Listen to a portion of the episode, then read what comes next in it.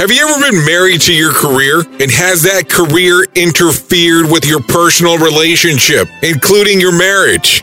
And sometimes it just feels like you're married to your career. Welcome to Married to Safety with Josh and Kayla Caldell.